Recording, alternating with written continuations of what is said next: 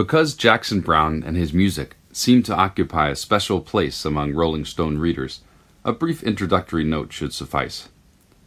Why Browne is special is probably a personal thing, but I've always suspected that those of us who admire his admittedly autobiographical art usually find in it more about our own lives, not Jackson's, than we'd care to convey. In the 60s, Bob Dylan had an uncanny ability to define a decade and its denizens. Throughout the 70s and into the 80s, for me at least, Jackson Browne has taken over this job and done it better than anyone else. With the release of Holdout, his sixth album in eight years, Browne has just begun the most extensive tour of his career. Right before he hit the road, Jackson managed a few free hours to tape this interview.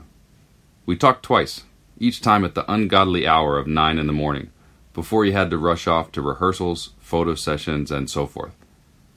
Since we'd done stories together in the past, for The Pretender and Running on Empty, both of us knew what to expect. I knew he'd do his damnedest to avoid explaining what his new songs meant, and he knew I'd attempt to drag it out of him. The give and take was pretty funny at times.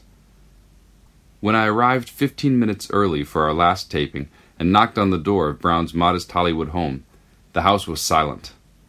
I leaned on the doorbell for what seemed like forever. Finally, Ethan, Jackson's six year old son, opened the gate and let me in. Who are you? he asked. I told him who I was and that I had an important appointment with his father. He's still asleep, Ethan said. But you can come in and help me find the can opener. I've got to feed the cat. We fed the cat.